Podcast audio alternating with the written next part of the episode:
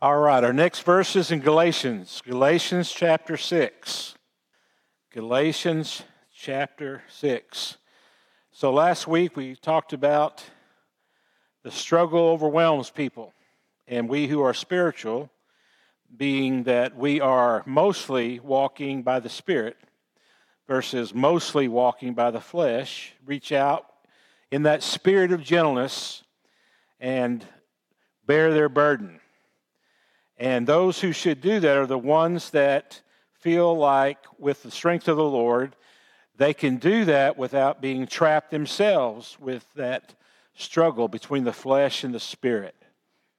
And then uh, we finished up with that we're all responsible for our own walk with Christ and that we boast only in Christ and only He does the work. So now we go to verse 6 in our scripture. The scripture says in verse 6 Let the one who is taught the word share all good things with those who teach. Let the one who is taught the word share all good things with the one who teaches. And so we know that this scripture clearly lays out for us that we need to share all good things with our preacher. We need to share all good things with our teacher. Now, does that mean money? Yes, it does. It absolutely does. It means money. It means meeting needs that the word preacher has. Does it mean friendship? It most certainly does. It means that emotional connection.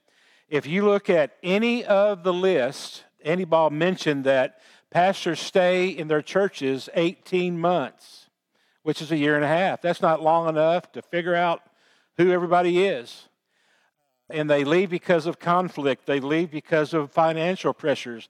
They leave because there's just a lot of jerks in the church. That's the truth. They, they leave because they don't see any movement of the Spirit in the church. But one of the main reasons why they move is because they lack friendship and they're very, very lonely. You don't need to let your pastor be lonely. You don't need to let him struggle. You, you need to be in the ditch with him, helping him, guiding him, and supporting him, but, but emotional support for the pastor and the ministers in the church and their families and their wives is very, very important. And you don't need to leave them on an island. And then, of course, the spiritual side. I'm not so sure now, in my particular case, I'm well taken care of. I have friends. I'm not lonely. I, I feel like I have a support base that helps me, that encourages me. And so I've just, I have not been one of those statistics. Now, I do know that there was a time in ministry here that it was lonely, it was difficult, it was painful, it was hard. And some people will say, I'm just so stubborn, I just didn't quit. And there's probably some truth in that. I did keep on showing up and, and, uh, and, and just weathered some storms.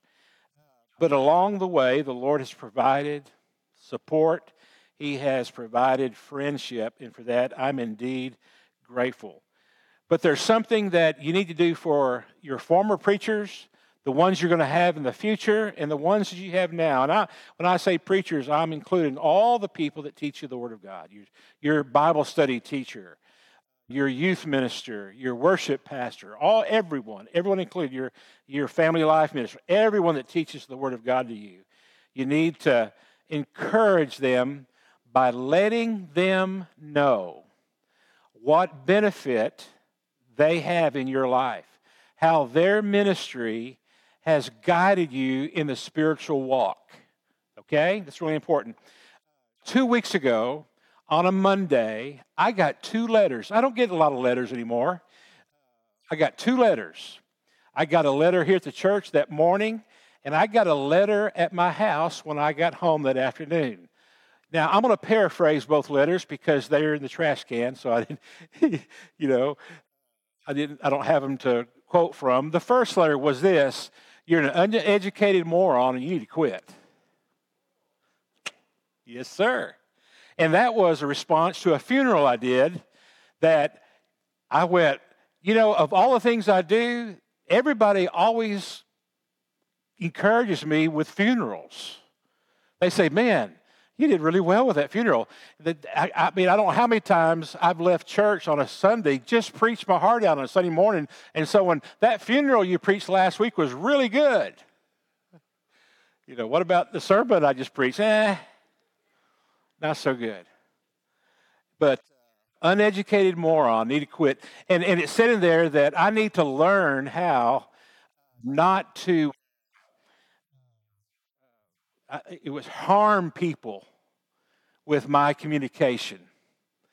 And first of all, it was anonymous. Second of all, there was no return address. And so uh, I don't know who it was, but that's what I got on Monday morning. Monday afternoon, when I got home, I got this letter in the mail. Very interesting on the same day. Got this letter. The letter said, It's my 50th birthday. And on my 50th birthday, I challenged myself to sit down and write 50 people that have had the most influence in my life. Now, they were in our church 25 years ago. And they left, they moved to another state. And, and so, all those years ago, she said, I remember some things that you said and some things that you did. And, and, and she mentioned that her child was in Walmart or somewhere, and a cuss word came out of the child's mouth that was about three or four years old, and how horrified she was about being a mom. And she came and told me about that, which I remember nothing about that. And she came and told me about that, and she said, All I did was laugh. That way, I got that spiritual gift.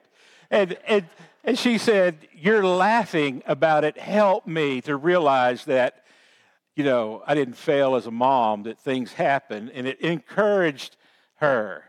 Now, of those two notes, in verse 6, Paul is talking about note number two. All right? Note number two makes teachers, preachers, servants of the Lord want to show up again want to keep on pressing on, not want to quit, want to keep on doing good, which is in the scripture that we'll talk about here in just a few minutes. So maybe you need to do some note writing and, and do more than say, fine sermon, meant something to me. You know, explain what their ministry has meant to you. You know, don't just evaluate the delivery, but say, in the course of time, I've learned these things from what God is doing through you. And, and, and you need to fire up all your former preachers, future preachers, staff members, Sunday school teachers. They need to hear from you. They need to hear that they're praying about the lesson matters, that their you know, study matters, and that they have an importance in your world. It's important not just for the preacher, it's important for the kingdom of God. Uh, Cesar down in Peru needs to be encouraged. Kyle, now you can't send him a letter because they don't have mail over there, but you can send him a text message. T- text people that are serving the Lord to not fire them, but to fire them up. That's what we need to do. And that's what verse 6 says. Martin Luther said in his commentary on, on this in Galatians in verse 6, he said, that most preachers don't talk about verse 6 and explain verse 6 because they don't want to seem needy or greedy. And but that's what it says. And so if you say, well, the only reason you said that is because you're needy or greedy. No, the only reason I talked about this is because it's verse 6. I didn't write this, right? This is what Paul said. If you don't want to, if you think that your assignment in the body of Christ is to keep the preacher humble and poor, you need to read verse 6. Share all good things with him. All right, the next one, verse 7. Just the first part of verse 7. Do not be deceived. God is not mocked. And he goes on in verses, the last part of 7 and verse 8, and explains to us how it's not possible to mock God. And we'll talk about that in just a moment. But I think it's really important to understand that the only people who can really mock God are the deceived. That's important to understand. To mock God means that you demean God, you, you don't believe in God, you tease God, you make fun of God, you joke, you take God lightly. And, and, and I, I just think when you look around at this beautiful world that we have, this self sustaining world, when you think about the beauty of it, and, and I mean, think about what would happen if it rained three inches this afternoon. It would just come alive again. Now, brown, pretty much, is the way it's going to be. Trees are struggling hang on, but just a little rain, and God's magical world will take place. I just don't think that you can, in your right mind, without being deceived, mock God. You have to be deceived to mock God. And so Paul begins by saying, Do not be deceived. God is not mocked. And here's the reason that he gives that God is not mocked. For he says here, For whatever one sows, that will he also reap. That's pretty profound, isn't it? That's brilliant, actually. You, what you get, what you sow. Whatever you plant, you're going to get. That's just the way it is. You reap what you sow.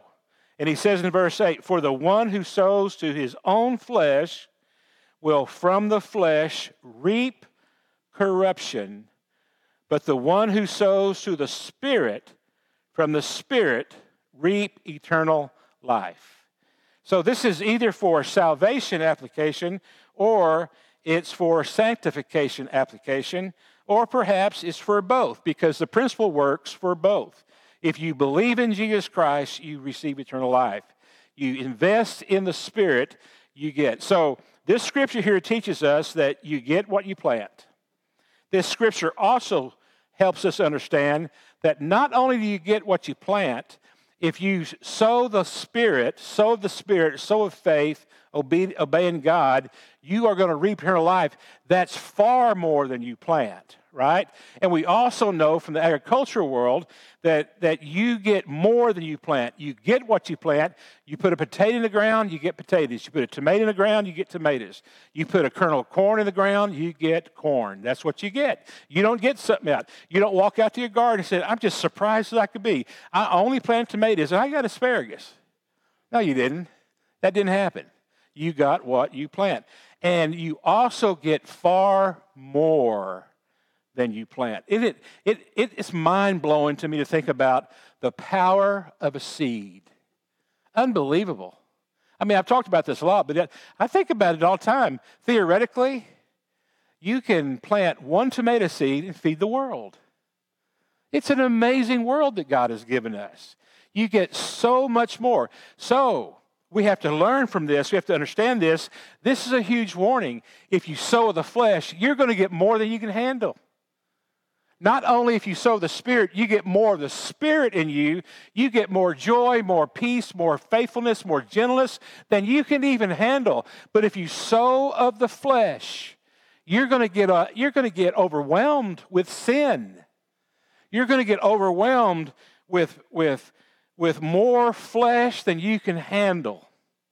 I mean, Bill Cosby did not get in trouble because he read the Word of God, believed the Word of God, and obeyed the Word of God.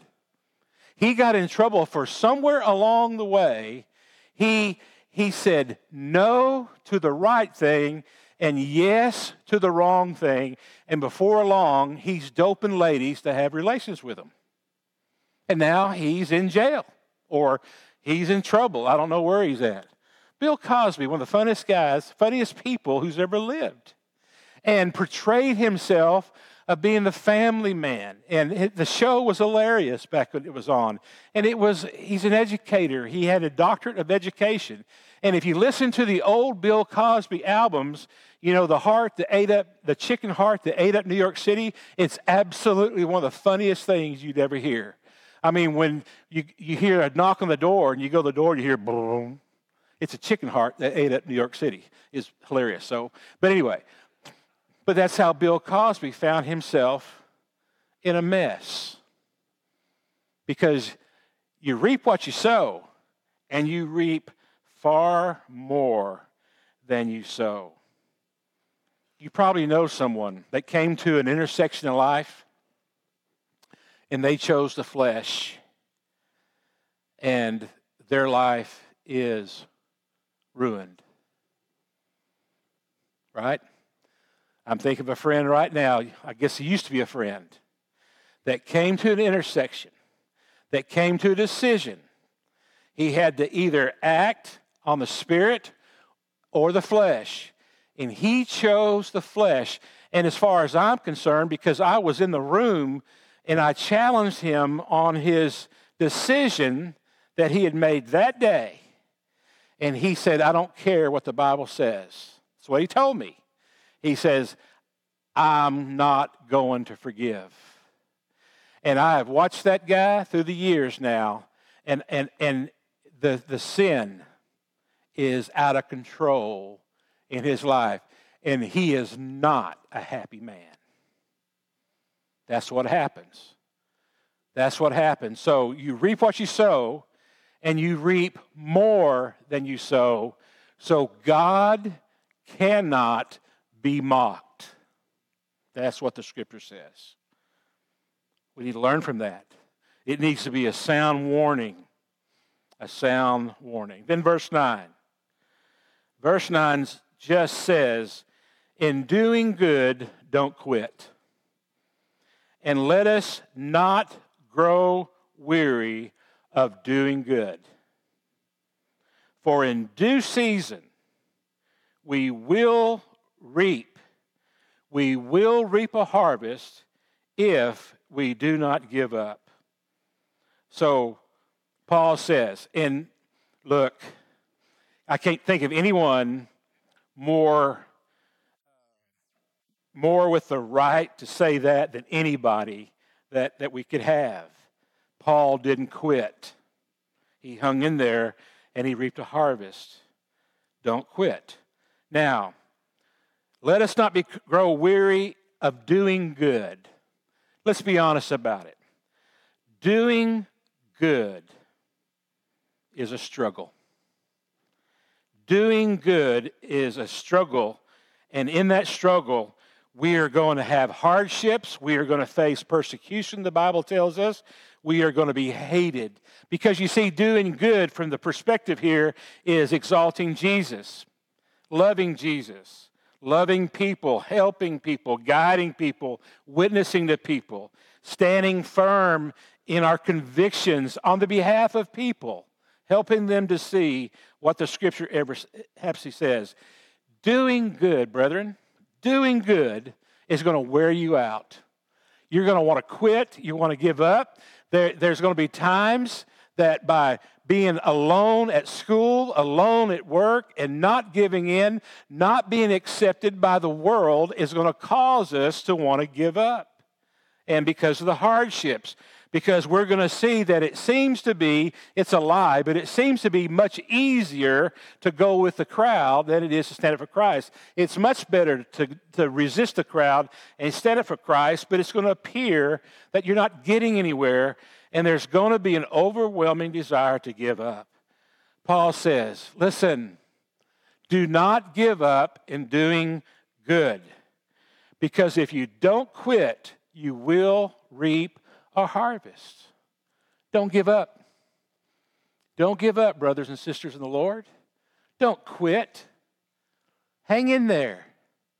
Don't, don't, don't fall victim to, to just giving all up and throwing in the towel because there's a promise that we will reap a harvest if we don't give up.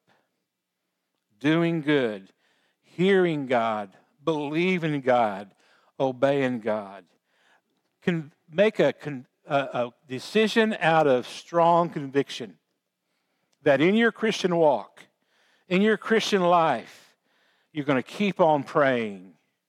You're going to keep on praising.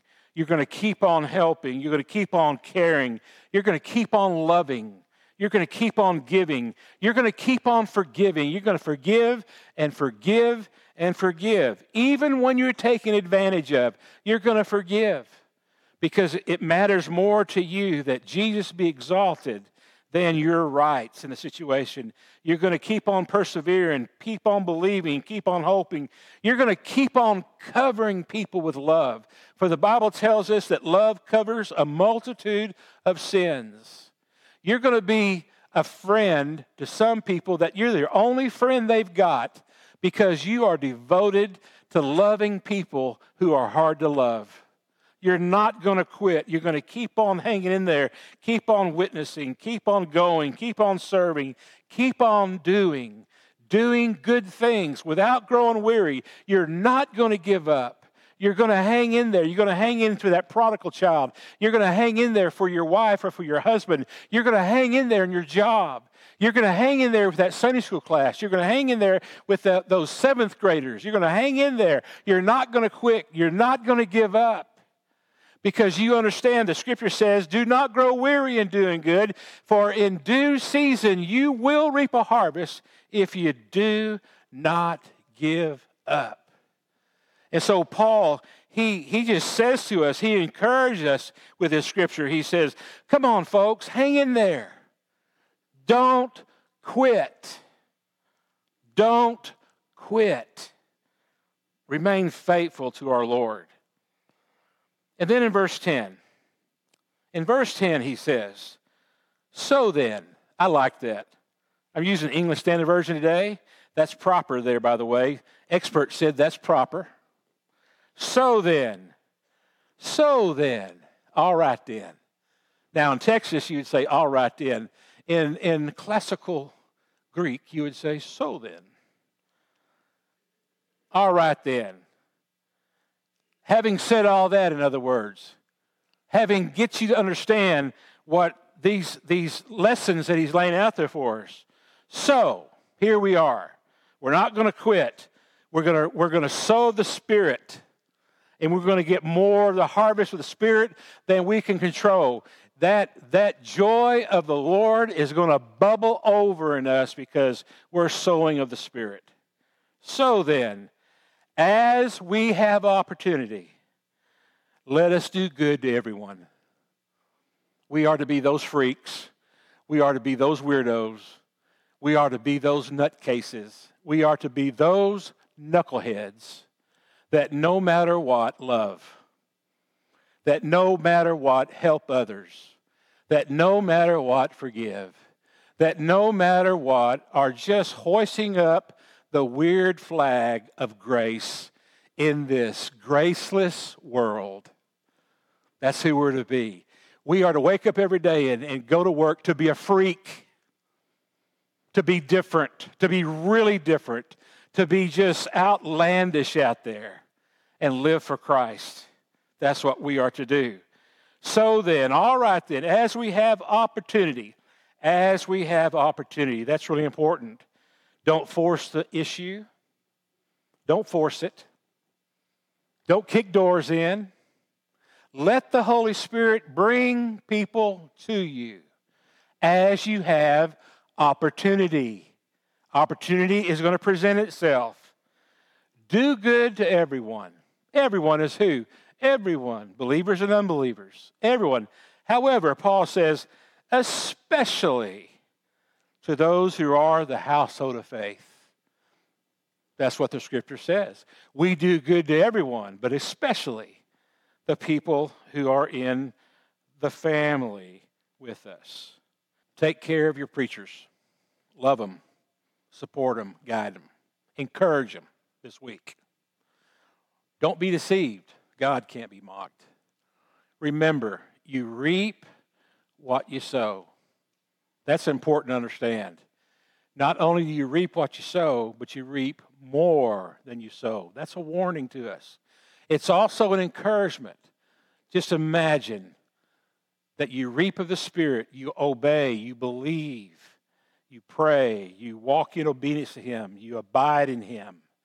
And the result of that is going to be that you are going to have more of the Holy Spirit empowering you than you've ever had before. It'll run over. Imagine more love than you've ever had, more joy than you've ever had. And then, man, just decide, just dig in, anchor down. You're just not going to quit. You're just not going to give up. Listen, if this world turns upside down, which, man, what a wreck it is right now. I, I have never seen it this way, and I know that you have never seen the world like it is today. It is further away from obeying God than it's ever been. It's further away from being God honoring than it's ever been. It is absolutely crazy. We're not going to quit. By George, we're going to hang in there. We're going to dig our heels in, and for the glory of God, we're going to hang in there until He brings about the harvest. That's the promise. And as you have opportunity, every single day, as you have opportunity, you're going to do good. You're going to do good for everyone, and especially the household of faith. Decisions to be made there in that scripture in there. Let's pray. Father, we love you and we praise you today. Thank you, Lord, for the opportunity we have to send people to Peru and to be a witness there, to, to be uh, a support and encouragement to the ministry there. Lord, for the opportunity we've had today to read your word, to study your word, to sing to you, to praise you, to exalt you. And, and Lord, we're thankful that we've been able to do it today in freedom. And just we those who chose to come are here. We're so grateful for those who've come to tell you, Lord, that they love you and they praise you. Lord, I pray today you'll guide and lead us in those decisions that you're leading different ones to make. May we make it for your glory. In Jesus' name, amen. Ushers, please come forward.